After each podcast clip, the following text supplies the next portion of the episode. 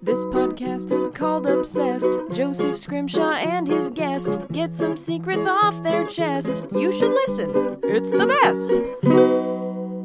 Hello and welcome to Obsessed with me, Joseph Scrimshaw. I'm sitting in my home with the other person who lives in this home and the other person who is on this podcast. It's Sara Scrimshaw. Hello. Hello. How are we, do you think? I find that to be a stressful question. It is a stressful question. Yeah, because I I think we are, you know, doing well, all things considered. Yeah. You know what? In fact, as of tomorrow, as we record this, uh, I will be two weeks after my second shot, so I'll be fully vaccinated. Woohoo! So try to, if I forget, feel free to remind me, but I want to retire asking, How are you? And I'll ask instead at the beginning of the podcast just a totally random question. Oh, well, Like, that's exciting. Yeah. Okay. like you know what what is the color of fun and things like that just surprise random questions I like it. I like it already. excellent excellent we're going to get right into this this week this is really fun because this is one of our episodes where the obsession is yours i have some interests uh, in some experiences, but you are the person who is much more obsessed than me on this topic, and it is soundtracks. So, first, I want to offer, as we do at the beginning of almost all of our podcasts, any caveats you want to offer, and then I'll ask my first question. Uh, yeah. So I was um, thinking about this today and had that wonderful realization that I often have, um, as anybody who listens to this will know, of like, oh, yes, I really want to talk about this, but there's so much more I want to know and so many other things I want to listen to. And why haven't I done this? And shouldn't I have done this by now? So for me, my caveat is I'm really excited to see where this obsession is going to turn after we're done with this podcast. oh, good, interesting. Yeah. The discoveries that you might make uh, along the way or Yeah, after. e- exactly, or as soon as we hit stop on the recording, sudden epiphanies. That is the way of things. Uh, how exactly do you define soundtracks? Like when you hear soundtrack, say soundtrack, uh, does that mean to you uh, both like the the score of, of a movie as well as like a collection that'll be like uh, songs or music from, but not an actual orchestral score? Yeah, so I use the term loosely. Okay. Um, oh, it's a loose obsession. Nice, my favorite. to include both. I don't include, uh, you know, sometimes there'll be an album that's released that is kind of like songs inspired by, or where really like, okay, one of these songs was in the end credits and none of the other songs were part of this soundtrack or the Yeah. score. I don't include those for Okay. myself. That's my, my own personal definition. But I'm not, um, you know, soundtrack or score, whether it's just the instrumental exactly as it is played during the film, or if it's the like symphonic version, or if it's songs that exist, you know, the um, those songs version. I I accept them all. You accept it all. Yep, All right. Yep. And when you think of soundtrack for you, does that include like uh, musicals, Oh, or is that like a different thing to you? So I guess I was thinking of this as film soundtracks, which actually could, yes, include, uh, yes, that could include um, musicals. But you're accepting that as a technical definition. That's not what you meant in your heart when we were talking about what we should talk about. And you're like soundtracks. You're talking about when you think of soundtracks. 'cause this is your obsession, not what is the dictionary definition of. Uh, in in your um, fandom, you were talking about music, not musicals. You know, I am, but this is going to be a fun one because you're gonna we're gonna find out all of us together that this is a really that's a really muddy line for me because actually some of my examples are musicals. Well, let's get into the mud then. Um, I really like uh, soundtracks and scores, and I have a few that I have listened to. My my collection of music is kind of random. Like I will get something uh, on a whim, or somebody will give give me something, and then I think because uh, they're really attached to writing projects or to little eras of my life, I will kind of listen to them obsessively. and then move on. So I have a like a handful of soundtracks and scores uh, that I like and I'm familiar with, but in general, I, I am nowhere near uh, an expert on it. So, and I think I sometimes with orchestral like scores, uh, I sometimes struggle to verbalize what I mean when I'm trying to describe a part of it or why I like it. So I'm just curious uh, for you, how do you think about or describe to yourself or other people what you like in a score or a soundtrack? How do you oh, Wow. you know, I guess for me, like, uh, just as an example about what I'm talking about, there is a cue in uh, Attack of the Clones. There we go. Not very far into the podcast. Let's see. Oh, about five minutes. I mentioned Star Wars. uh, there's a cue in Attack of the Clones uh, after spoilers. Uh, Anakin's mother has died, and he is filling with rage in making the decision to attack and kill the Tusken Raiders. And here, I'm, this is going to be a perfect example. There is, uh, I don't know how it's made. Maybe the little violin string run. Uh, I would try to describe it to people one on one when I was working with other people to make music for shows or sketches or whatever. And like, I want that. Anakin's gonna lose it with the violins, and they're like, "What are you talking about?" Like, you know, it's kind of a classic, and I'm not good at uh, making the noises with my mouth too. So like, I have a hard time communicating. Uh, I can sum up what I like, but I have a hard time like describing pieces and parts of the music. Mm-hmm. So, how does that work for you, for somebody who has better musical understanding and uh, larger knowledge of soundtracks? Wow, I still feel like I feel constantly at communicating with other people about it because I have I have enough of a layperson's understanding of music to feel like I should know more, but I actually know you know nothing about film composing and the process that goes into it and um, all of that. And so I feel like you know it's one of those things. I think I use this example a lot where you know enough to to feel like you might know how to say something, but you don't actually know enough to say what you're trying to say. And sometimes I think just muddy the water more. I feel like that's about where I'm at. See, Okay. I'm so far in the mud on this one. This is going to be a very muddy podcast. This is great. Okay. When you think about soundtracks in like a passage that you like, um, like I know that you like the Wonder Woman soundtrack for the the first film. Um, in the main theme with I believe it's a cello, right? Mm, Yep, an electric cello. An electric cello. Like when you think of that uh, that phrase that Wonder Woman's about to start fighting, uh, do you do you attribute musical uh, language to it, or do you just kind of think of it emotionally as like it's the Wonder Woman's gonna kick ass uh, music, or do you think of it as like ah yes that great minor chord with the electric cello, you know? I don't do that. I sometimes wish I did. Um, okay, that one's fascinating, which I hadn't thought about. But as you mentioned it, and I thought that that might be where you're going, I do a combination of in my brain imagining both the um, like a flourish of notes, but also I imagine them moving in a way that's kind of like um, a dance movement. Oh, yeah. Yeah. I don't think I ever realized I did that, but I when I think about that cello, it's like a shape in my mind. Yeah, me that's me too. It's totally a shape, and it's a shape that has. It's like a. It's a GIF.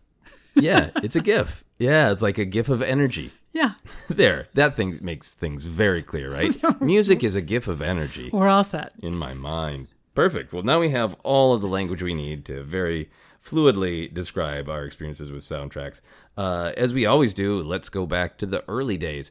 What are your early memories of soundtracks? Um, and, and why do you think they did they speak to you at a young age, and why? Yeah, so I I feel like they did, but I so I was this is the one of the things I was trying to think about at, when I was driving to work this morning, knowing we were going to talk about this.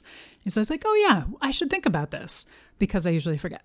Um, and I honestly don't remember what my first like soundtrack experience was or when I first remember became aware of soundtracks. Um, I in fact reached out to my parents today because I was emailing them about something else. I was just like, "Hey, so I remember we had, you know, I, we had a record player too, but we I remember we had a reel to reel player, which I remember because I remember being fascinated by the work it was to, you know, like put it on the reels and then rewind it and all of that. Wow. And so, I was, but I was wondering if part of that was that we had a soundtrack, and I don't remember what we what we had, and, and they didn't remember off the top of their heads. Um, I feel like pretty well. Here's the other thing: is I feel like I probably heard maybe not soundtracks, but at least um, excerpts from soundtracks yeah. before I saw movies. Oh wow. I'm I'm fairly certain of that because I'm I'm sure I had heard um probably like the Star Wars theme. Yeah. I feel like I heard probably like a John Williams medley or something like with Close Encounters of the of the Third Kind.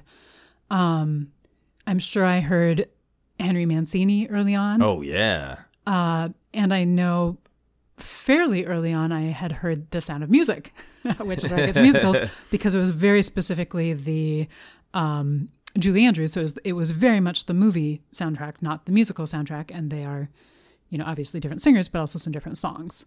Okay. Um, so I I have very strong memories of kind of those types of pieces, but I don't know. But I think to me early on it was like I was a little kid, and m- my parents are absolute music lovers, and so they would often have music on, and you know it would often be the radio, but it would often be records or something, and so that was part of the music that was on in my childhood. Okay. So it, this is I, I don't want to say this in an overly cute way, but do you feel like soundtracks were a soundtrack to your childhood? I was just about to say that. and I, I mean, it was a wide range of things. We certainly didn't only listen to soundtracks, and I don't know honestly how many things it was that I like. If we even had any albums other than I know we had The Sound of Music, but um, I don't know for sure if we had other things or if I just, you know, they be, they were recognizable, and then I certainly with things like um, Star Wars, those come back often, and you see the films. So when that connection started being made in my brain, I honestly don't remember. Yeah. Okay. And if you'd heard some of these themes before you'd even seen the films, did you have uh, any film experience where you're like, "Wow, it's the music from around home," but now it's in the movie?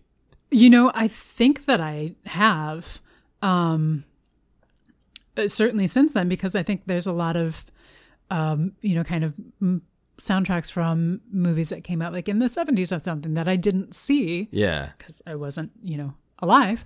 um, and, but h- grew up hearing on the radio or whatever. And now since then we've watched movies. I'm like, oh, hey, it's that one. it's that one. And a lot of things I've still never seen that I know. I feel like I know the music intimately, but I have no idea what the context is in the movie. Yeah, yeah. I, you and I watched Jaws many years ago now, but I had never seen it because I was it was you know the wrong age, and anyway, it doesn't really matter why. But by the time you get to that music that is famous, right, that you cannot get through life, especially when I was growing up without hearing that, it almost it, it works great in the film, obviously, but it almost feels like the movie is goofing on itself, like because like uh, oh Jaws is doing the Jaws theme. It's like it, you know, but knowing I always knew that came from that movie that that was the uh, the shark might be their music. But then when you actually see it paired with the movie, it is really weird to have experienced something like a soundtrack that can absolutely be its own experience, its own art, you know, mm-hmm. ripped from the thing that it was originally combined with. It's a weird experience to go backwards then and then see it attached to the thing it was originally attached to. Yeah, totally. And I had the same experience because I think when we watched it, it was the first time either of us had seen the movie. Yeah.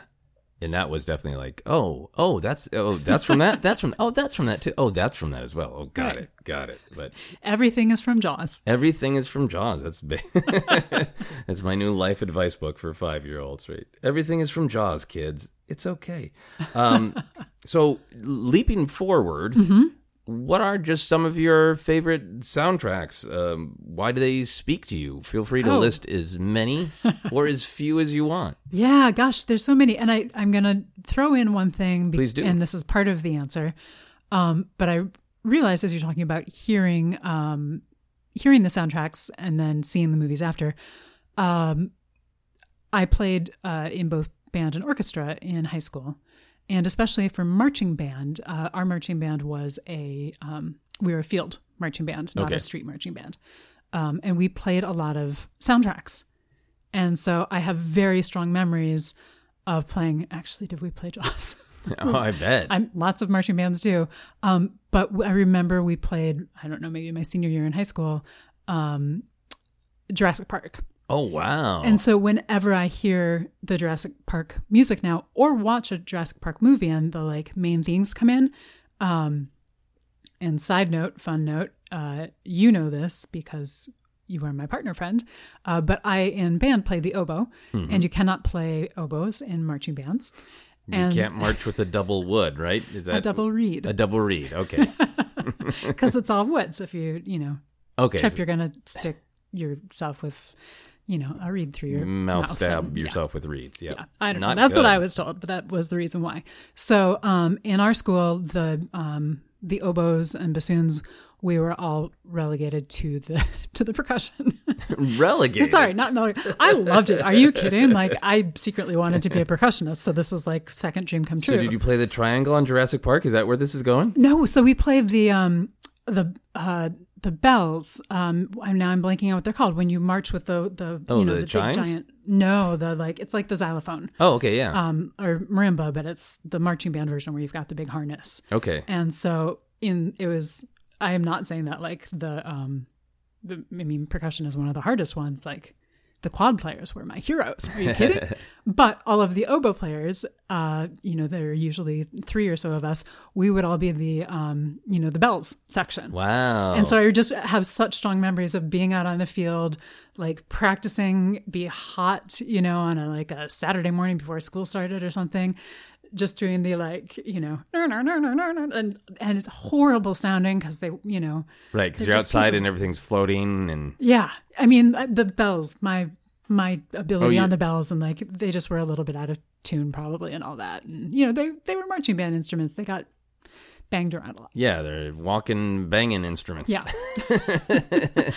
um, yeah. So that's just kind of a fun, different way of how um, some of the uh, movie melodies I think have gotten into my head throughout throughout the years. Yeah, no, that's really getting different. to play them. Yeah. Yeah. So let me ask you, uh, yeah, how does that affect you? Because I've had a very weird experience in life, uh, especially in my younger days uh, when I was in art school and doing a lot more visual art, that I would just feel things differently after I drew them. Like it was just this the kind of like this intimacy. Like even if it was just like a specific tree on campus, like there's a, it, there there is a like a merging with the thing because you have to like understand it better or like um even like things like Frank Sinatra's face. Like I I drew uh, pictures of Sinatra for a couple of art things and then for a cartoon. So I like I had sort of like studied his face. Mm-hmm. So how how does that affect you when you hear something that you played?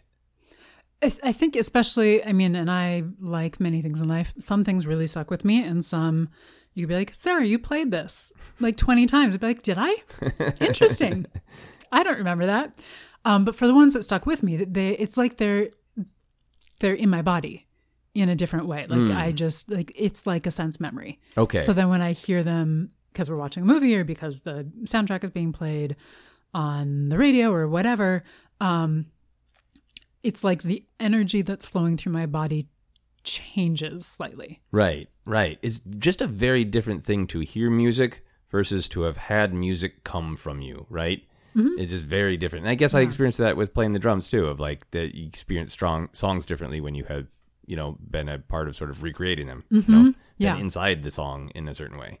Yeah, Yeah. exactly. I so when that's a great you hear the Jurassic Park theme, you don't think about dinosaurs and terror. You think about out of tune bells. I'm in high school on a, in a marching band on a football field. Time to march. Jurassic March uh, will be a news film where just dinosaurs chase a marching band. It's going to be great. uh, okay, thank you for sharing that because that is a huge part of uh, of your relationship with soundtracks. Yeah, yeah. I actually I hadn't realized how much it is because that was very much what we did there. And then for orchestra, I don't think we usually got to play things, but I think we did every once in a while play some or band. Maybe we played things like, um, uh, you know, if you like Henry Mancini is a composer that did a lot of films, a lot of films, and certainly would be one that you know we would play in in band or orchestra and you know some of those things. Yeah, Yeah. awesome. Yeah. Okay, so then as you're you're getting to be an adult and you choose what you listen to, Yeah. Um, what what are the soundtracks that you have listened to a lot? What what makes them special to you? Yeah. So, th- gosh, there's there's so many, and then also I do have this thing where sometimes I don't want to listen. I'll, I'll answer your question. Don't worry, I really will. Um, sometimes I don't want to listen to something too much because I don't want to. Um, I want to keep it special. Right. But ones that I've listened to a lot or really enjoyed will kind of bring them all together. Yeah, because you can also tell me the ones that you've listened to once and then locked away uh, forever in your heart. That's fine too. Um, for some reason, I listened to the soundtrack a lot of um, the movie Sense and Sensibility. Okay. um, is kind of a, a weird one, but I had the CD, so that that might be part of it. Uh, I didn't have you know that many CDs, and, and it was still in the day when you got things on CDs, um, and it was just it was it was really good for a lot of different moods and a lot of different situations. So I I remember um, listening to that one a lot, and then the delight when I because I'd kind of forgotten about it for years, and then um, the composer of that one, Patrick Doyle, I believe is his name, also composed uh, the first Thor movie. Oh wow. And so finding some of those fun connections of like, oh yeah, no, I can totally see that, and it, it, so that's certainly one. Um, I really like the the Gregson-Williams brothers, okay. Rupert and Henry. um, Rupert Gregson-Williams did do the Wonder Woman score, as you mentioned earlier, which is just plain one of my favorite sto- scores. Period. Yeah. Um, and that's one that I go back and forth. Sometimes I really want to listen to it, but to me, it's a little bit more event listening as opposed to background listening. Right. And that that main Wonder Woman theme though is Hans Zimmer. Hans Zimmer. Right? Yep, Okay. yeah. That was from Justice, Justice League. League. Or- Yeah. yeah. Um, or not Justice League. just yeah, Batman, Batman v Superman. Superman. Colon Dawn of Justice. yes. you know the very easy to remember title. Um, I, I'm interested. I definitely want to hear more soundtracks, but I don't want to just uh, blaze through them. I want to dig into Oh, them yes. and get muddy. Yeah. When you say Wonder Woman is one of my just favorites, why? How how how does it speak to you? What does it make you feel? What draws you back to it? I think part of it for me for that one, honestly, is that I was looking forward to the movie and having, I wasn't necessarily thinking a lot about the score ahead of time. Like, I don't necessarily like, yeah, I think this movie is going to have a great soundtrack. Like, I'd expect them all to have good soundtracks, but I just wasn't thinking about it. And then I was so blown away by the score to that movie that I, and how much to me it elevated a lot of the parts of the movie that I really liked Okay. um, and just the the depth and the creativity within the score. Um, it's just one that I think impacted me in a way that was unexpected, and that's part of why it sat with me so much. Yeah. Did it hold some of the emotion from the movie? Oh, for totally. you like the the when you're obviously there's some moments in that movie that are extremely well done and extremely emotional and and a lot of people had emotional reactions to very specific scenes Mm-hmm. and that was one where you were happy to sort of go with- on the emotional roller coaster with the music Oh, absolutely. Because you get, you know, everything from um, spoilers for the movie for people who haven't seen it, but, um, you know, from when Diana crosses the uh, trenches and goes across uh, no man's land is just an amazing, to me, amazingly powerful moment in the film, amazingly powerful moment musically, um, all the way through to that wonderful scene in that village. And the music for that one also, like, it's, I just feel like like the the sort of the happy time after she's rescued the village Yes, yes, the happy time in the village before the sad time in the village. both good music but the happy music is a different experience yeah, yeah, and I think I just, um, you know, I'm sure part of it is tied to how much I enjoyed the film with that one in particular, Mm-hmm. but I just really, um, yeah, it just it is one that really speaks to me, yeah and I just think was masterfully done. Yeah. When do you listen to the Wonder Woman soundtrack? When you have, is this a driving thing? Is this a I am I'm at work or I'm working on something at home, but I have headphones in and I don't want lyrics, but I want music? Like when do you listen to it? Yeah, so that one, um, kind of the year after the movie came out, I listened to it a fair amount. Okay. um, often while I was driving. It's a good driving one. Um, that's a hard one for me. I don't listen to music while I'm working that often. Um, I find it distracts me, and I also a lot of my work involves talking to other people, so that would be rude. Um, so I that doesn't isn't usually one of the places where I listen to music. Um, yeah, so driving, or if I was just kind of um, like doing things around our home and just kind of wanted some music on both to enjoy the music, but also kind of do a little a little tidying where I wouldn't get too distracted by the music and wouldn't get too distracted by the tidying. Yeah. Um, you know, like yeah. Yeah, and we've had some nice uh, uh, tidy to soundtrack days. Exactly. here in our home. uh, and you you are such a kind of a you watch and and uh, especially nowadays with like the Disney Plus shows, you'll be up on being able to check them out and like, do you want to listen to the next five episodes of The Mandalorian while, while we dust is really really fun Yeah, uh, right. to create a different experience. Any other uh, soundtracks from the course of your life that pop to you as like a big favorite? Oh, I mean, well, I can't not talk about John Williams Well, let's let's talk about John Williams. um, because I, I mean, he is a giant amongst uh, composers, um, film composers, and so much of his music, I feel like, especially for people who are you know around our age, is was written by him. So I feel like right. he has written the soundtrack to a lot of the defining movies of our lives, of people our ages' lives. Yeah. Um, you know, everything from Star Wars to E.T. to um, he did Indiana Jones, right? yes, he did. To Indiana Jones, to, To the first Harry Harry, Potter, Potter, movies, yeah. to you know, so like all of these things, um, like I just feel like, I mean, I'm going to go over the top for a moment, but I think it is only a little bit over the top, at least for me, is I to the impact that his music has had on my life and therefore who I am. I think um, would be really easy to overlook, but I think it would be. I think it is a very large impact yeah. for me, at least. Yeah, I mean, uh, the power of John Williams' music in Star Wars, I've thought about and talked about a lot, but I love that what you're saying, the way you're describing uh, the power of it being not just associated to all these different movies, but in growing up around all of them.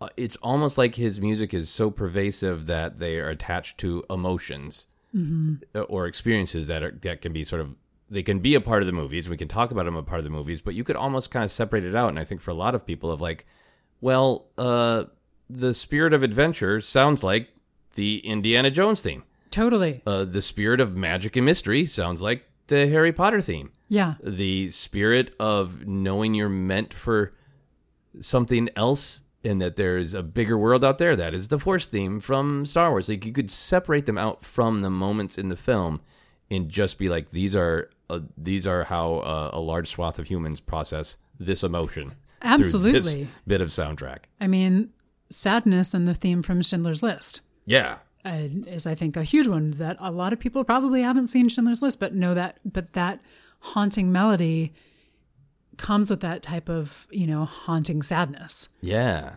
Yeah. just naturally into our souls. Yeah, and there's just so much of, of John Williams. That's absolutely great. Do you have a favorite uh, piece or a favorite anything when it comes to John Williams music? Uh, so all of it. I mean, not all of it actually, but so much. I can't. I just can't. yeah. You know, I. I as soon as I start, five others are climbing up the hill. Like it's Yeah. Well, I think I'll I'll I'll say this. okay. I think that uh, oh, so there, uh, there's a bunch of John Williams stuff that is like, yes, of course, it's you know the the imperial theme that is that is the sound of you know uh, uh, oppression, right? In a, in a regime coming to oppress you. Um, Duel of the Fates is going to just always be one of the all time greats uh, from Phantom Menace. I think as time goes by, and, and it maybe even separates out a little bit more from the movie and just becomes one of the featured on all of the best of John Williams, uh, probably not CDs anymore, but Spotify lists. I think Rey's theme from The Force Awakens, uh, and then the just bonkers amazing job he does reinterpreting Rey's theme multiple different ways to complete her journey in the Rise of Skywalker, where you have like uh, that it is so uh, bittersweet, but in bare, but hopeful and forward moving when it, it is played over you know the little mini film that introduces us to Rey in, in the Force Awakens, and then you come to Rise of Skywalker, and it is the these sort of like uh, uh, just resilient version of I'm not going to give up. There's the like action packed I'm going to keep kicking ass. There's the the sad dark can I get through it all version. It, Rey's theme is just amazing. Yeah, no, that is that is on my inverted mountain of favorite John Williams pieces. Fair enough. Yeah. Fair enough. Well, I yeah, go ahead. Oh, you took a breath in, so I didn't want, to. I to actually, sure. for once, was just breathing. Just breathing. Yeah. Okay. I was going to talk about John Williams a little bit later, but I'm going to uh, come to this now. Okay. Uh, and we'll go back for other questions. okay. Um, so y- we were lucky enough to go to a great John Williams concert at the Hollywood Bowl. Absolutely amazing. Uh, just the comedy of it. There was a ton of people uh, who had Star Wars paraphernalia. There were people, uh, you know, selling knockoff toy lightsabers, uh, and I bought one. Uh, a lot of other people in Harry Potter ro- robes, and it was a great show. Uh, but it wasn't until the encore that he did any Star Wars music, and people went nuts. And then I laughed, but I felt bad uh, because all of ev- I remember like the one of the people next to us were just like John Williams is very good at music, and then the Star Wars music started and screams and you know hundreds of lightsabers, toy lightsabers igniting, and that person just being like, "Whoa, Jesus, what the?" Uh, and then feeling bad for the people leaving in Harry Potter robes, and all the Star Wars people like, "Yeah, we got it," and then people in the Harry Right. Potter robes. Because they didn't play anything from Harry Potter. There's no Harry Potter. Not The- even a Hedwig's theme. No. Which is also on my list. also on your list. So uh, there was just the comedy of that. But what I wanted to specifically ask you about um, that evening was not just a concert; it was like a a story about John Williams' career and his legacy, and really reviewing this story that uh, for a long time the more proper traditional world of uh, orchestral music was a little bit more highbrow in this yeah, it's orchestral, but it's for a movie, was kind of lowbrow. And John Williams' amazing work, uh, particularly on, on the first Star Wars, really bridged that gap where he got invited to actually be, you know, uh, a conductor, right? Um, And really, he kind of single handedly erased that highbrow, lowbrow gap that exists in so many art forms and brought movie music to being accepted in the world of in, in like the proper orchestra world right yeah, I, I think it's probably depends on.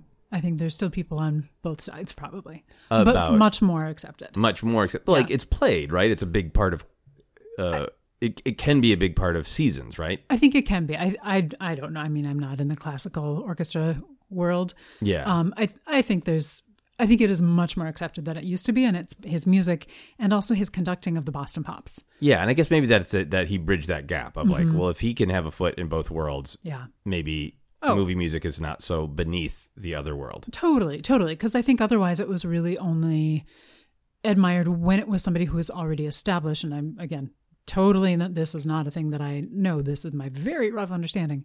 Um, is when there were already established classical composers, um, like I think Aaron Copland did some filmmaking and Shostakovich, and you know people who were Okay. already within accepted within that world, and then did a film. Then was like, okay, well maybe maybe we'll look at this one. is my understanding, and again.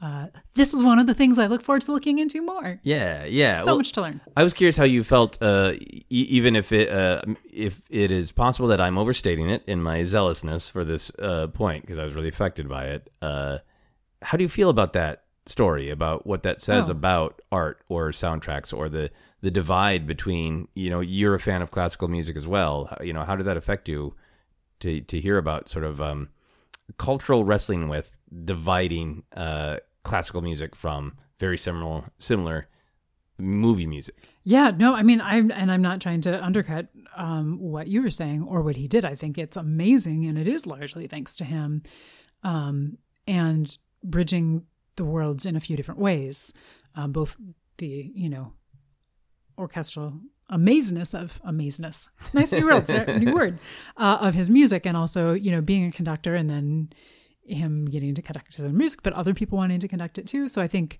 um, yeah, I mean, I think again, bridge cannot be understated, and I think, I mean, that's one of the things that I find fascinating about film soundtracks is so many of them defy description Yeah. because some of them work really well with um, classical music, but some are, you know, they're pops. But if you say it to, but they're not like a pop song, but some are, and some have elements of jazz, but not totally. Like they're so they're both their own thing and they're a little bit of everything depending on which you know soundtrack you're talking about Yeah. and i i love that which is i'm sorry kind of going a little bit off your question no, that's just fine. but um no i mean i again like we cannot under overstate um the impact of john williams Yeah. i just i just don't think we can Yeah, I think I was just really uh, affected by that story because I have so many strong opinions from life experiences of, uh, you know, this thing that happens in art and like that art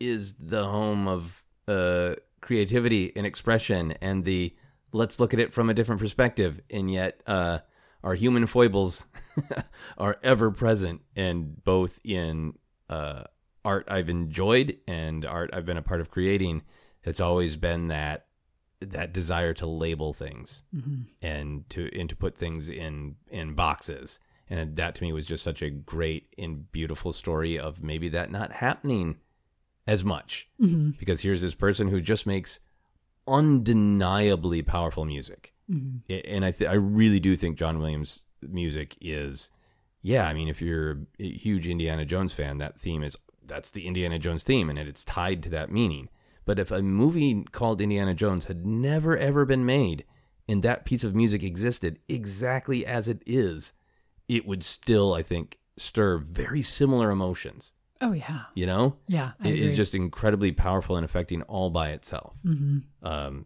and and and I think it, having a story where you know some of the labels got uh, torn off and just the thing is appreciated for the thing that it is. yeah and i love that that Yeah. part of in particular i absolutely love Yeah, yeah, and I still feel uh, sorry for the Harry Potter fans.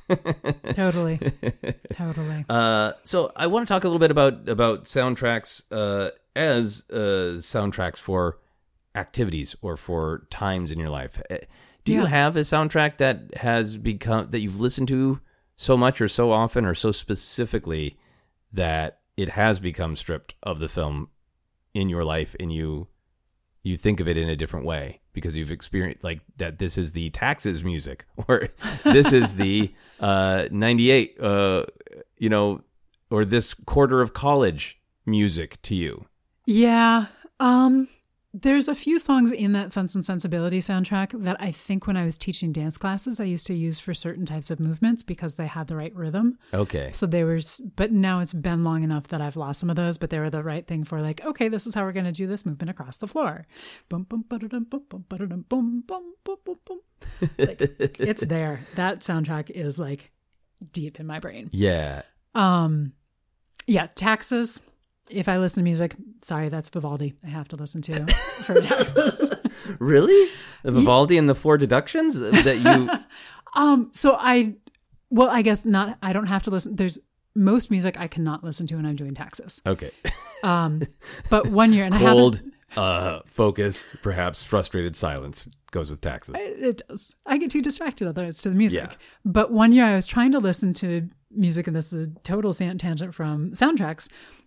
But I was working on taxes, and um, and I think I've been listening to a lot of Bach, which works well because a lot of Bach is very um, numeric based. You know, you've got all the rhythms, and I think Vivaldi was similar uh, because I was trying to. Let's talk about chamber. We actually should talk about Concerto Grosso sometimes as one of my obsessions, except it'd be about 10 minutes. And the answer is I really like them. I don't know why. Done. okay mini Uh, bonus episode of obsessed I was trying to listen to um, a CD of concertos by uh, Corelli and could not focus. And so I switched to this one by Vivaldi and I was like, oh, I can do this. Okay. Vivaldi is my new like Taxes music. But really, the best pack Taxes music for me is either no music or Bach. Bach. Okay, nice. Now, in, in Bach is because of uh, the mathematics behind Bach. only certain Bach. Like I can't do any Bach that has singing. It has to be um, sometimes some of the cantatas. Um, anything that's a little bit more like one instrument doesn't get two in there. I think I've listened to some like quartets or something. Okay, uh, but it is for you about like staying in a specific rhythm or a specific emotion that matches the activity. I have no idea, but it works well for my brain, and nothing else works for when I'm like that. I can listen to when I'm doing taxes. Wow. Yeah, that's great. Yeah. Uh, I've uh, fluctuated a lot with uh, writing about when I when I listen, and I've got in general I have this with all music. Uh, some soundtracks that I listen to them so obsessively during specific periods of time that like sometimes like 20 years later, I'm like the I, I that's but that's I, that's writing uh, my friend's show in 2002 music. like, I can't listen to that. You're like the soundtrack to Scream is writing sketch comedy in 2001. I can't listen to that right now. It's not 2001, and I'm not writing sketch comedy. Like, really, really gets married to it. So I sometimes like want to be a little bit careful. Uh, but right now, it hasn't been working super well for me to listen to music with lyrics. Uh, unless it's a unless it's a real match, so I have been listening to more soundtracks to write to, and in particular, I've really been enjoying the uh, solo soundtrack uh, by John Powell. Right, John Powell with the medley by John Williams that introduced some of the themes. the yeah the he yeah he wrote Han's theme that I think then John Powell uh, picked pieces out of. Yep. Uh, but a ton of stuff that just is John Powell's uh, creation as well. Oh, all of the rest of it. yeah. Um, yeah, that's that's really great, and that's great driving music too. Yeah, I'm I'm amazed that you can work to. I love the solo soundtrack. Um, absolutely. I mean, that's another one. Gosh, I mean, I could keep going about them forever. But uh, yeah, but I cannot. I cannot work to that one because I get too distracted by the music. Yeah, they released it, and I, I purchased the expanded version, uh, which that one was a little bit harder because it was almost more uh, keyed to the actual movie, and I was going on the emotional roller coaster, you know. and I think that's a part of it. Is uh, another thing that's been really successful for me writing wise is I kind of want music where I can stay in the same general emotional tone so that my writing isn't affected by the up and down swings. Yeah, absolutely. And like, yeah, I've been working on a bunch of different things that are horror related, that are quirky horror or just straight up combination of horror and comedy, but a lot of horror. And I've really been enjoying writing to uh, John Carpenter's soundtracks. Uh, both the ones that are from some of his films and his like lost themes were like I wrote these and they never found a place for them yeah. uh, oh, how fun. because those stay in a general like mood and energy and it matches what I'm writing and then it works really well for me. Yeah. I have sometimes um when I just kind of need to focus and but not to get too distracted and it sometimes works and sometimes doesn't. The um soundtrack to Arrival Oh wow. uh because it's got uh kind of a a pulsing Yeah. thing to it that just kind of when I need part of my brain to shut off. Honestly, like that part of my brain can just go pulse with the, you know, things that are going on. So Arrival is like very Arrival. slow dance music is what you're saying. I mean, like in a certain way, like that part of my brain can just be like, okay, you go over there. The rest of us need to focus, and We're figuring out alien squiggles. and that that one sometimes works for me very well for that, Okay. Okay. for the right kind of thing. Yeah, Yeah. yeah. I know in general you don't fall asleep to music. Did you ever uh, listen to music as a as a winding down thing at night or a going to sleep thing? Not really, not that I remember. Okay, interesting. Because that's the, for me. That is one of the other big things. Is I I think probably my favorite soundtrack of anything is uh, Twin Peaks Fire Walk with Me. Like the actual soundtrack to Twin Peaks is amazing. All of them, all the various iterations. Uh, but Fire Walk with Me is just this amazing blend of moods that for me it is absolutely attached to the film and when i watch the film the music is a part of it and there isn't any sort of uh, disconnect mm-hmm. but then also i have like this whole separate years long relationship with just the soundtrack i've fallen asleep to that at different periods of my life you know many many times and it starts out very bittersweet and moody and there's a lot of like different energy to it but it is it's almost amniotic. It's you know it's that kind of mood that uh, lynch and angelo badalamenti are very good at tapping into that almost feels like shh just listen to your subconscious which even though the music is very dynamic i still fall asleep to because it is just like that shh listen to your soul instead of listen to the music you know Yeah, yeah. yeah. Excellent. So, um, any other uh, soundtracks that have become a soundtrack to activities for you? Ooh, um, I've really been enjoying the Birds of Prey soundtrack Ooh. um, for driving.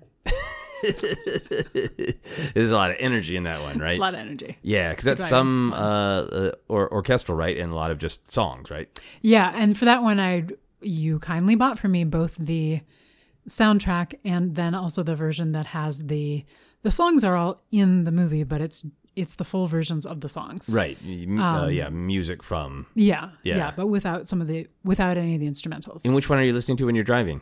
Uh, both Okay, nice, nice, depends on my mood.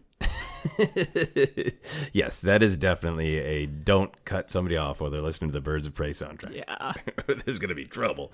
Um, cars in Los Angeles should have that just flashing on top of uh, like the car, a little sign of what soundtrack they're listening to. Like, that one's that person's listening to La La Land.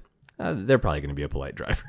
yeah, yeah. No, I mean it's true. Sometimes when I'm getting too frustrated by traffic, I have I turn on the classical music station in hopes it will just calm me down a little bit. I think that is a very, very good plan. Uh, do you have a favorite song that is from a soundtrack that is vocals? That's very much it's a part of the soundtrack, but it's not instrumental. It's vocals. wow. Um, I'm sure I do, but I can't think of one right now. Okay. Do you ever sing along to uh, things that are instrumental? Do you ever like try to just uh, sing uh, the words Wonder Woman to any of the songs from Wonder Woman? Um, no, but sometimes I'll like doot doot doot doot along to music if I'm in the car driving. okay. Fair enough. I might make that request for the next time I'm riding while you're driving. If you could doot doot doot to uh to any songs, uh, but in general, when you think soundtrack, you are mostly thinking instrumental Um, because that's everything that we've talked about so far. yeah, I guess it is.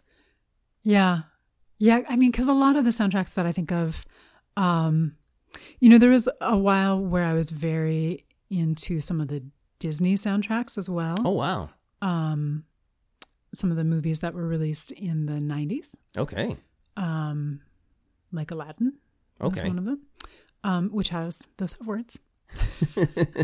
but I, you know, um, sometimes there will be like one or two songs that have words. Right. So I, so absolutely. I mean, I really like those. I'm just not thinking of good examples right now.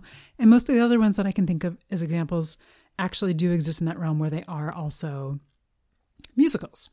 Um, Right. but for example, like I was very enthralled with for a period of time the um, soundtrack to the movie Evita Oh wow. with um, Madonna and Antonio Banderas, I believe, I don't know. um, and which, it, which is also a musical, but I'd never seen the musical, so Okay. I was specifically obsessed with that. Another one, actually, that I was obsessed with for a fair amount of time was the soundtrack to Moulin Rouge. Ooh yeah, and that's got some singing, right? Definitely does.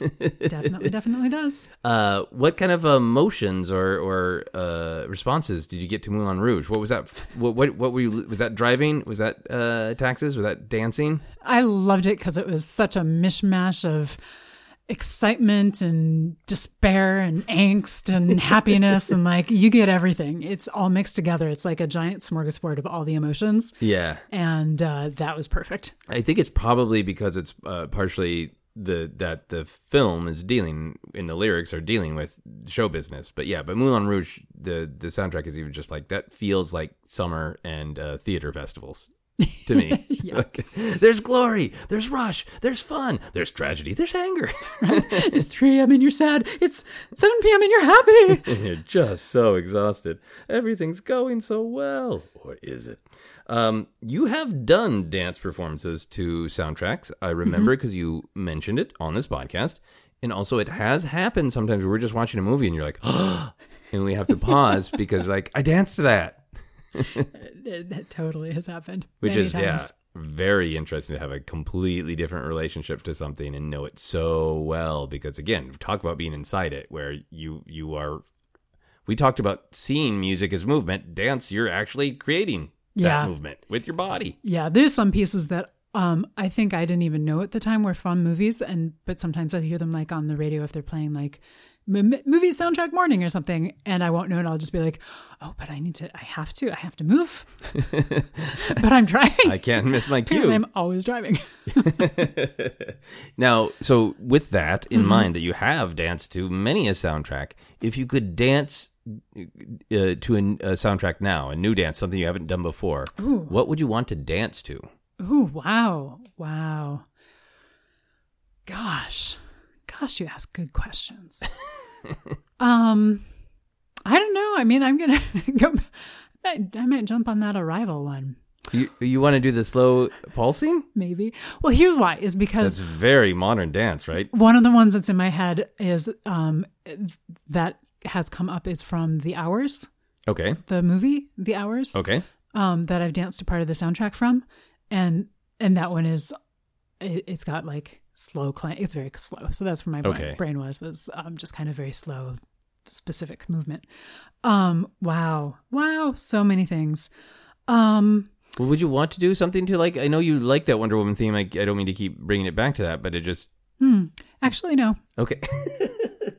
no, no, why not? because it exists as its own thing in my head. And you don't want it to become this other thing. Uh-uh. You don't want to have that other relationship to it. Yeah, like if I were the right piece, um, that complemented it or made it be its own thing in a different way, Yeah. maybe but that's but i'm not drawn to that in that way i think i get drawn to um because i for myself get drawn to music that i want to dance to because it makes me want to move Right. whereas i think especially that like um you know signature sound is like that's so connected to that movie already Okay. Yeah. So you would want it to be a deeper cut if you were going to dance to a soundtrack. Probably, yeah. Plus, if you get something that's very recognizable, it really has to be connected to that. Mm. Um, you know, like you're not going to dance to the Indiana Jones theme, hopefully, without some understanding. Or it's hilarious sometimes when your people are like, "Yeah, no one's going to know this." Okay, not to the Indiana Jones theme, Right. but uh, we have been at dance concerts together where somebody has been like, "I found this thing that nobody knows," and we're like, "Nope, actually." Totally a video game that like 90% of your audience knows. Um, or a movie that That's the Super Mario knows. theme. Yeah. Right. Dun-it, dun-it. Yeah. Yeah. So I mean, I, so there's um, the risk of unintended consequences Right. or unintended uh, layerings. I think. So uh, Yeah. Yeah. Because having having watched a lot of dance and Mm-hmm. talked to people about watching dance, a lot of times people come to dance if they're not regular audience members, thinking it's to be deciphered, rather than just watching it and letting it, you know, make you feel Mm-hmm. and reacting to it. A lot of people like want to crack the code yeah, and figure out is there a narrative, is there something I'm supposed to be, you know, understanding, and you know, dance is all different, obviously. But I can see how if somebody came in with a mindset of like. I'm going to crack the code of if this has a narrative or specific themes or what it means or how I'm supposed to react to it. Uh, if you had, were dancing the Indiana Jones theme, they would come in with a lot of baggage yeah, about what it's supposed to be or mean. Of like, Yeah. where's where's the whip? yeah, right. yeah. Um, gosh, I mean, there's so there's so many there's so many composers, and I whenever I'm you know trying to think of something, I can't think of anybody. Uh, Trent Reznor has been doing a lot of really interesting film scoring. yes, So I would actually love to find a, a piece that he's been doing. Yeah. Like you want to dance to the Social Network uh, soundtrack? I mean, again, there's that whole like, what's the connection? But I so not necessarily. One of his, um, what's the the John Carpenter thing? The the themes that hasn't been used. yeah, lost themes. Lost themes. You want want- one of Trent Reznor's lost themes? Yeah, there we go. I think we could really pack the house for a dance show called Trent Reznor's Lost Themes. Yeah, and then people would really be looking for uh, the themes uh, in a show called Lost Themes. Yep. Oh, I like it. I like it.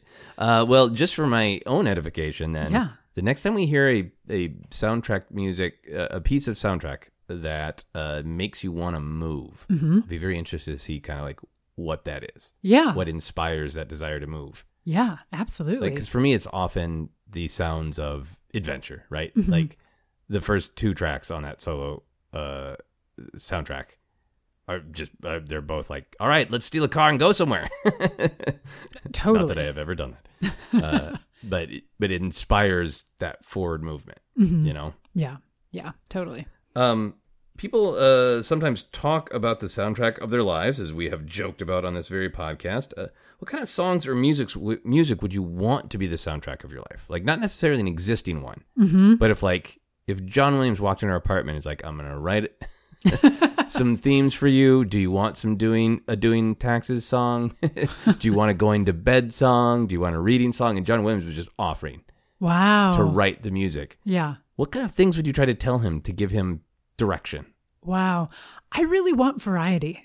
Honestly, I think from talking through None of the same old, same old Johnny W. Well, so John Williams, um, honestly, I would like a um, morning arising theme. Ooh. You know, kind of that whole like getting out of bed and starting your morning, and what is that process, and how is that process process different on days you go to work versus days you're at home or days you have other commitments elsewhere, and kind of that whole process from from waking up to getting to the next thing. Yeah. I I would love, I would like John Williams to, to write that, please. All right. And, and what is the piece called?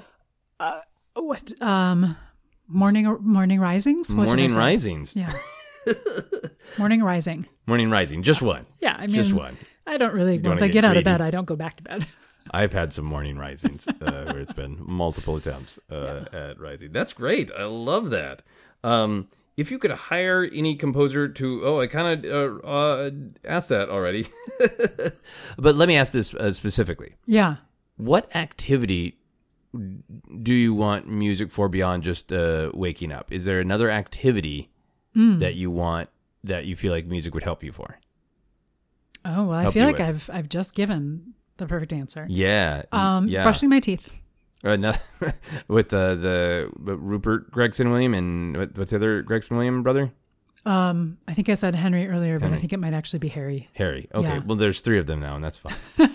you know, I think for brushing my teeth, um, Ludwig Göransson, who Oh, um, composes, yeah. is the composer for The Mandalorian, has done many other things as well. Um, composer for Black Panther, Yes. also. Um, I think his ability to come up with themes is and different instruments is really amazing. Yeah. Uh, so I feel like that would be perfect for just the like, okay, brushing your teeth. Yeah, no, that would be awesome. Yeah, and if if people are interested in soundtracks and haven't watched, uh, there's the Disney Gallery behind the scenes making of shows, uh, and there's one for the first season of Mandalorian where they kind of break things down by episodes, uh, by you know pieces of the creative process, and the one about the soundtrack with Ludwig Göransson is utterly fascinating. Yeah. and I have probably never been more jealous in my life of his process that it Yeah. works out of like well i got this assignment and i talked to the creators and got all these ideas about tone and intent and uh, then i just went away to a beautiful weird little cabin place that was chock full of every kind of musical instrument imaginable. And then you know uh, it, it's just it's really really inspiring because i think music is definitely one of those things where it, it, it takes a huge amount of technical skill right? But that technical skill is in service of finding something just like very true and very soulful. Right. Because when you have that amount of technical skill, then you can play and create. yeah. and when you listen to something like the mandalorian theme i absolutely love and that was when also where like people bumped and like it's it's kind of different for star wars music and i don't know if i like it and then like five minutes later you know the star wars fan community that generally isn't on the same page about much i think a lot of the community is on the same page about loving that theme now it's you know powerful Yeah. uh, and then he's just like, "Well, I just thought, what if I did like this?" Probably is one part of the theme. Like, and then I came over the drums, and what if I did this? And then I added a few notes from this weird electronic thing, and what if I did this? And there it was. and it is one of those things that reminds you with something like soundtracks that you know, if you listen to them again and again, and you deconstruct them, we can almost deify them, right? Of like, they're this absolutely amazing technical artistic creation but that just seeing him describe it that way just always just reframed it as you know it can just be this this moment of discovery uh, creating it the same way it can be listening yeah. Yeah. yeah. That's beautiful. uh, any other thoughts uh, on soundtracks that you wanted to share Yeah. Um, and I don't, I, I feel like I've gone very Star Wars heavy on this one and I don't mean to. And I, well and I should, might be my influence I should throw out a big, um, I, I'll stay with the superheroes, but, um, a lot of the Avengers soundtracks I have spent so much time listening to lately, in particular, a lot of the Alan Silvestri ones. So just need to do a throw out there. But yeah that initial avengers theme has become extremely powerful right and the captain america theme Yeah, the Captain America, the the first Avengers, um, Avenger soundtrack is one that I've listened to a lot. But all I feel like throughout the entire MCU, they've just done such a great job of picking up themes and putting them down, and that could be its own podcast all by itself. but sticking with Star Wars just for a second, I do want to call out one of my other favorites, Oh yeah. which is, you know, all of them because we've talked about all of the Star Wars ones with John Williams. We've talked about Solo. Um, but I also want to call out Rogue One, and which is by Michael Giacchino. And I love that soundtrack. It is another one that like just grabbed me and shows a a different world of um, Star Wars, and then just the the pressure. And I I know that there's another movie that somebody else had done the soundtrack to, and I don't know who that was, and I apologize. I, you I can will, explain I if will you want. caveat later, but I want to hear your. But to be the person who comes in and like you've had John Williams, who we, I mean, we didn't meet, this isn't a John Williams podcast. This is a soundtrack podcast. We just keep talking about him. Um, but to come in with that giant of a person who's created all of these soundtracks, um, and to be the person who comes in and has to be like, hey, you're doing the next one. And then specifically for his story, the original composer backed out. So he had something like three weeks, a month to do all of the composing for the first non Skywalker trilogy, uh, excuse me, Skywalker saga movie. Yeah. And then with that kind of pressure, And like, the first, not John Williams. yeah, like just the sheer amount of pressure. And then to me, like that was um, one of my favorite soundtracks that year. I mean, and just period beyond that. Like, Yeah. But in particular, like I just remember being so blown away by it and listening to it over and over and over again. Um, that I just can't. I since we're talking so much about Star Wars soundtracks, I- Yeah. I, would feel bad for days if I didn't bring it up. yeah. Um, and just bring up, I mean, my goodness, the sheer number of uh, soundtracks that Michael Giacchino has created, and has composed. everywhere. Yeah, He's everywhere. Yeah, he's great. Um, yeah, the Jedha theme I really, really love. It's uh, Mm-hmm. beautiful and haunting. And for me, especially when I first saw Rogue One, my my mind was on everything else, and the music does a really good job of just i- in the exact right way disappearing because you think Mm-hmm. you're feeling this, but you're actually hearing that. right? you know um so that was great for me when you were like i really like this because there had been debate about eh yeah, Rogue One was great, but was the soundtrack anything special? And that was one where re- I enjoyed it, and I was like, "Yeah, it's good." Uh, the Jedha theme's great because that one popped out to me. But then when I just in the car driving, just listened to it all the way through, like twice, uh, it was great to really separate it from the film and just listen to the music to fully appreciate how great it is. Yeah, and how much it's pulling out the nuances of uh, the that film, which has there's so much to it, and there's so much. I mean, I, I love the film also, but there's there's so many different layers and threads, and some of them are so thin. You're pulling on little pieces of silk, Yeah. and then you're connecting it over here in the soundtrack, and then it's coming over here, and just I to me, it's just a masterful score. Yeah, yeah, absolutely great. Yeah, and then I think it, the undersung composer uh, is Kevin Kiner. So Kevin Kiner uh, composed uh, all of the music for the Clone Wars animated series uh, for Rebels, and he's currently working on the Bad Batch. And yeah, this is like one of those uh, technically, uh, since the Clone Wars animated series started with the theatrically released film, The Clone Wars. Technically, Kevin Kiner is the first person, non John Williams person, uh, to score. Uh, but it is so that's just, but that's just like a total technically absolutely all that pressure w- was on Rogue One. You know, the whole world wasn't going, well, but technically the Clone Wars was theatrically released in 2008. So there's the, yes, absolutely it doesn't take anything away from what you're saying. That pressure was there for the Rogue One soundtrack uh, in, in that film. And, and it was hyped up much more of like, John Williams wasn't doing it because John Williams Yeah. came back and he did Force Awakens. Right. And then like every Star Wars movie after that is, is he going to do it or is some sad unlucky person going to have to try to follow him? So it was built up in the press too, right? totally You built know? up. Yeah, of like, oh, can you imagine having to fill those shoes? Yeah. Who would want to do that? yeah, What sad person's going to drag their baton over there and Yeah. try to do this? yeah. What person thinks they are worthy? Yeah. So I do not mean this in any way of um um actually. Yeah. Uh, but Kevin Kiner is amazing, and I am I, I wish that more found fans of soundtracks were aware of him, uh, because a huge thing for him is that there was a mission with the Clone Wars animated series to be really experimental.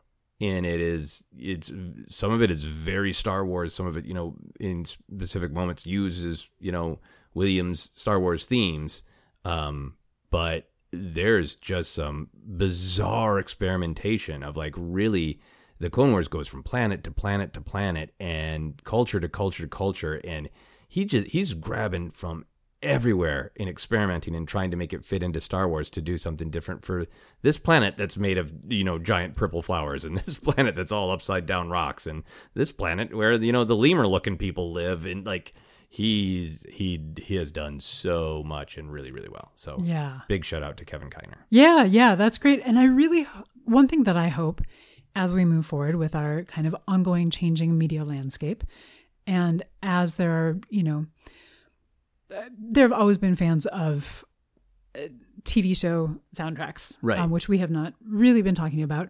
But as those, as some of the lines between what is a TV show, what is a limited series, what is a movie, I mean, there are still lines, but as more people watch more things streaming or or you know maybe we're going to go watch the clone wars in the theater and you know all of that i'd hope that it brings more of an appreciation to some of the tv show th- um, soundtracks and themes that we've not talked about at all Right. which you know that's a whole separate thing to talk about right and there are names that you can you know from television who are extremely prolific right Yeah, yeah, and think about all the the you know bits of music or theme songs or any of the above that you know from TV that have affected our lives. right yeah even just down to theme songs right that's a whole yeah. That's a whole thing. Yeah, yeah, Yeah. absolutely. Okay, well, that was some great uh, more thoughts.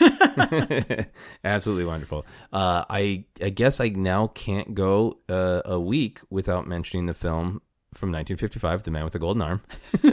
so I mentioned that's the one that I wanted to time travel back, but that was one other thing that I wanted to mention. That is a a soundtrack cue that sticks with me. Uh, the main character is really struggling to stay on the straight and narrow and can't and there's this theme that kicks in that's so powerful when he's like, "Yeah, I know I shouldn't do this, but I'm gonna." It's so great and so powerful. And Elmer Bernstein. Nice. Yeah. Nice. Yeah. yeah we have left out so much goodness because I mean, movie musicals. I know. I know. Like that's... all like I mean, hello, how much was I talking about Silk Stockings on this last week? And I haven't even brought it up, which has one of my favorite songs Well, we about can- stereophonic sound. oh, we can just do a whole episode on stereophonic sound for sure. But we could we could do an episode about uh musicals, musical Yeah. songs because we did an episode about musicals. we did. We did. But but there's so many yeah, I mean, it's just it goes on and on. There's so many from, you know, kind of I feel like 60s and 70s film soundtracks that have really influenced me because they influenced a lot of the people around me. So I didn't necessarily realize how much they were influencing me.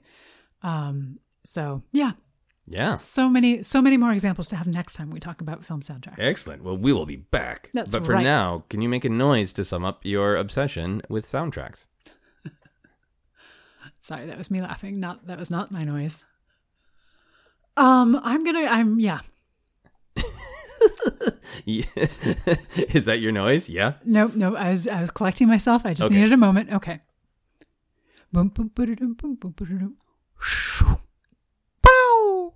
Wow. That that was a a, a large uh, emotional uh, dynamic range. uh, do you want to elucidate? Uh, do you want to describe that, or do you want to just let people feel it?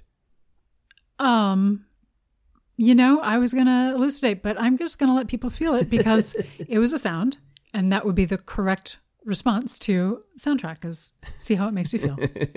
exactly. All right. So, how are you feeling about your obsession level? Uh, scale of uh, one to ten, one being the lowest, ten being the highest. Where do you feel like you're at? I feel like I'm at an eight, and I can't wait until I'm a full ten. Oh, okay. Wow. Yeah. All right. This is. I think soundtracks are a pretty great obsession because you can work them into your life, right? Uh, some obsessions, like okay, if you wanted to learn to be a great uh, jazz saxophone player, you have to specifically make time for that. hmm Soundtracks uh, can fill into lots of different spaces in our life, and it's great. Yeah. Well, and I will say, I mean, if I had a different set of skill set, different set of skills, I would absolutely want to explore the idea of being a film composer. But that is not remotely the set of skills that I have, so it has never been on the table. Okay. So instead, I just get to enjoy the fruit of all of that hard work, which is perhaps even better for me. Okay, well, we do have a keyboard now, so uh, I might uh, see if you're willing to uh, create like a, just a little ditty for morning rising. I thought you were going to say something else. Oh, again. I was gonna. I, I don't know if I want to compete with John Williams. I mean, Okay. since he's the one who's going to compose that now. Well, yes, we'll see. If John Williams doesn't do it, then uh, then I think you should give it a crack. uh, you want to plug where people can find you? Ah, yes, you can find me on Instagram these days at Scrim Street. Excellent. Here are some quick uh, plugs for this show. Then our final questions. You can follow me on Twitter, Instagram, and TikTok is at Joseph Scrimshaw. You can follow Obsessed Podcast on Twitter and Facebook is at Obsessed Podcast. You can also check out the Star Wars podcast I co-host. That is called Force Center. For info on all my upcoming shows and comedy albums and stuff, you can check out my website at josephscrimshaw.com. And you can support Obsessed by backing us on Patreon. Full info on that, go to patreon.com slash Joseph Scrimshaw. All right, final questions. If you could have a magic bag and pull any food from it, what would be in your magic bag? Wow. Um, blueberries. Oh yeah, you're a big fan of blueberries. Yeah. Would you just want them? Uh, I was gonna say raw. I don't know if that's the right Yeah, term. Just raw blueberries. Mm-hmm. You don't want them in pies or anything. Nope, just blueberries. Just a big handful of blueberries. Mm-hmm. Nice. Uh, and if you could visit the moon with no spacesuit without dying, what would you want to do on the moon? Wow. um, I'm sorry. This is hope my first go for a walk. Now, would you try to go for a big bouncy walk, or would you try to stay kind of low to the moon's ground? Oh, what a good point. Um, yeah, I would I would want to play with that. I'm gonna take I'm gonna go for a walk and it's gonna turn into a little dance experiment. I was gonna say, if you start bouncing, you're gonna start dancing. I'm gonna start bouncing, I'm gonna start rolling around on the moon ground. It's gonna be great. I want to visit the moon. I want. Uh, I'm not sure about all of the implications, but if humans ever live on the moon, I want us to call everything moon things. Like I want us to drink our moon coffee out of our moon mugs and listen to our moon soundtracks. while like we it. while we do our moon taxes. Yeah, talking into our moon microphones. Exactly. Oh, a happy day. Uh, speaking of which, what is happiness? Wow, talk about forgetting. Uh, happiness. happiness is um, finding the soundtrack that sings to you. Ah, that is a very good, very appropriate answer. Thank you uh, so much for listening to the podcast, everyone. That is our podcast. You've been listening to Obsessed. Joseph Scrimshaw and his guest shared some stories with the rest. Rate five stars if you're impressed. Okay, so I have a question for you. What activity, if you could have somebody write a soundtrack to a specific activity, what would you choose? Oh wow! Um, I think uh, if somebody could write the perfect music for memorizing lines, it's uh, not something I've been doing as much lately. Uh, but it was it was coming to mind because the other day I was remembering a couple of times where I have uh, written a one person show, and then I've gotten a little tight on memorizing it, and I can't. I can memorize just sitting down, especially if it's like dialogue back and forth with another person, great. But if it's like an hour of speaking by myself, I can't memorize it sitting down. And I have had some shows where I'm so sore because I spent the entire day pacing in order to memorize. And that popped into my mind because, like, would music help that sense of movement that I need hmm. to get words into my brain? Love it. Yeah. So please, John Williams, Morning Rising and Memorize Your Lines. Two great new songs.